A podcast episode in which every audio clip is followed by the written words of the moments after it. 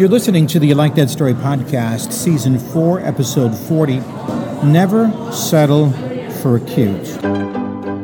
Today's story brought to you by Selby Studios graphic imaging for family, home, and business. Now, here's America's storyteller, Jeff Gould. Thank you, Meredith. Well, as you can hear, I'm at another book festival. This one is staged in a bowling alley. My booth is in front of the bar. I am literally sitting about three feet away from the tap. So this is probably the prime location, right? We have booths spread out all the way from lane 12 in the alley through the arcade to here in the sports bar. I was kind of hoping they'd close the place to bowling, but, I was wrong, so maybe it's a little noisy. This seems to be a place where all the authors wear hats, bonnets worn by historical romance novelists, red velvet fedoras, beat up leather fedoras, berets, cowboy hats. You can pretty much guess the genre of the author just by looking at the hat. So I'm staying in an old friend's house who, like many, is looking ahead to what retirement might be like for them. So I was asking him about it. In his story, I wonder if you might find some similarities. First, he's trying to figure out the money part. I'm looking at interest rates, he says. The lower the rates, the higher the lump sum they will give me when I retire. So maybe I should leave now. Or maybe I shouldn't take a lump sum. Maybe I should take a measured amount each month.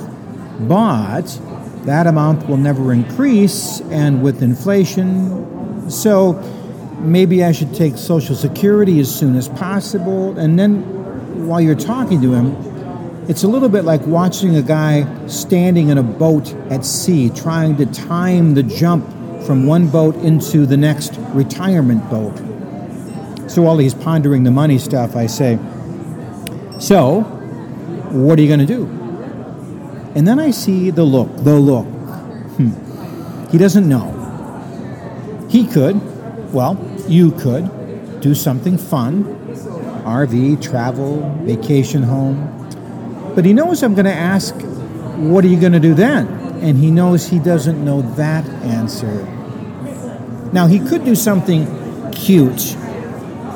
Cute is a sneaky, condescending word used by people when they see what you're doing and they say, Oh, isn't that cute? A buddy of mine makes wooden pens and cork bottle corks on a miniature wooden lathe. He makes the cutest pens, his wife says. And whether it's knitting or painting or writing a book or making fishing lures, we hear that, oh, isn't that cute? Now, he could work for a nonprofit as a volunteer, but he's been soured by that. He said, I am tired of incompetence. I feel like my talents are wasted. So, listen to this you got to get paid, right? You would either get paid with money or with social compensation, that feeling you get that what you're doing is what you were made to do.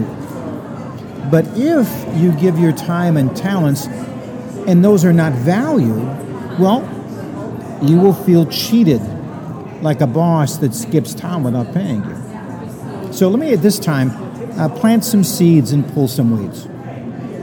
First, some weeds please don't do something cute with your life. It may be safe, but people will not respect you for it. Uh, don't give your gifts away.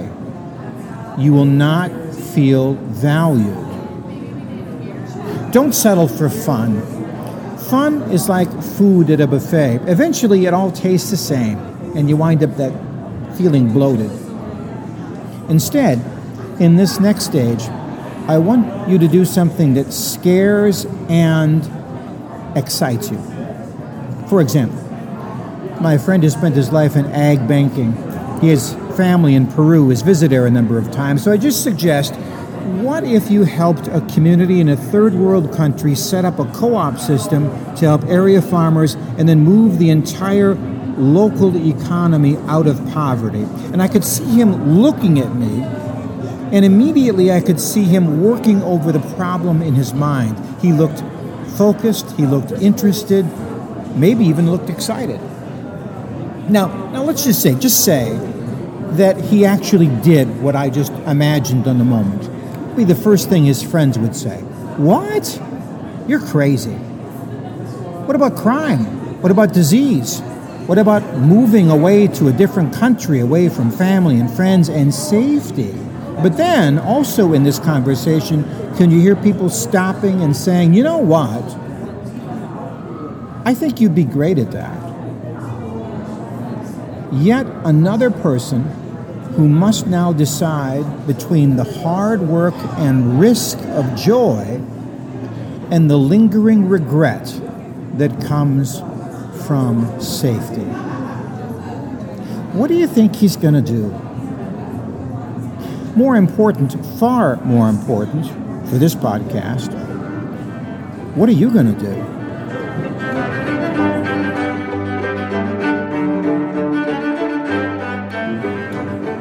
Well, that's the story. Thank you for listening and rating and ranking the podcast. If you like what you've heard in these podcasts, I have a speech called The Time Machine. And your company, group, or gathering, I know will get something out of it. Or maybe you just have a question. I'm pretty easy to get a hold of. Reach out to me through my website, ilikethatstory.net. ilikethatstory.net. Until next time, I'm Jeff Gould. God bless.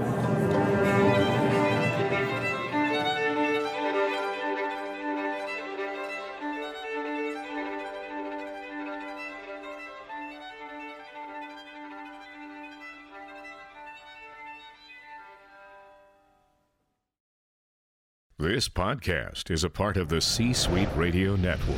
For more top business podcasts, visit c-suiteradio.com.